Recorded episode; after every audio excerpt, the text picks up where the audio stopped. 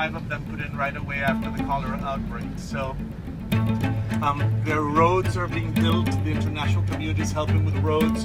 Um, the Koreans are building factories. Up. So of course, this is a drop in the bucket of need here in Haiti, but at least we see progress. Um, all the rubble has been cleared from the city. Um, instead of 1.3 million in the 10 cities, we have only 200,000, which is a horrible number still, but it's one sixth of what was there originally. So I always see hope in Haiti. I, when you see the children, it's very difficult not to fall in love when you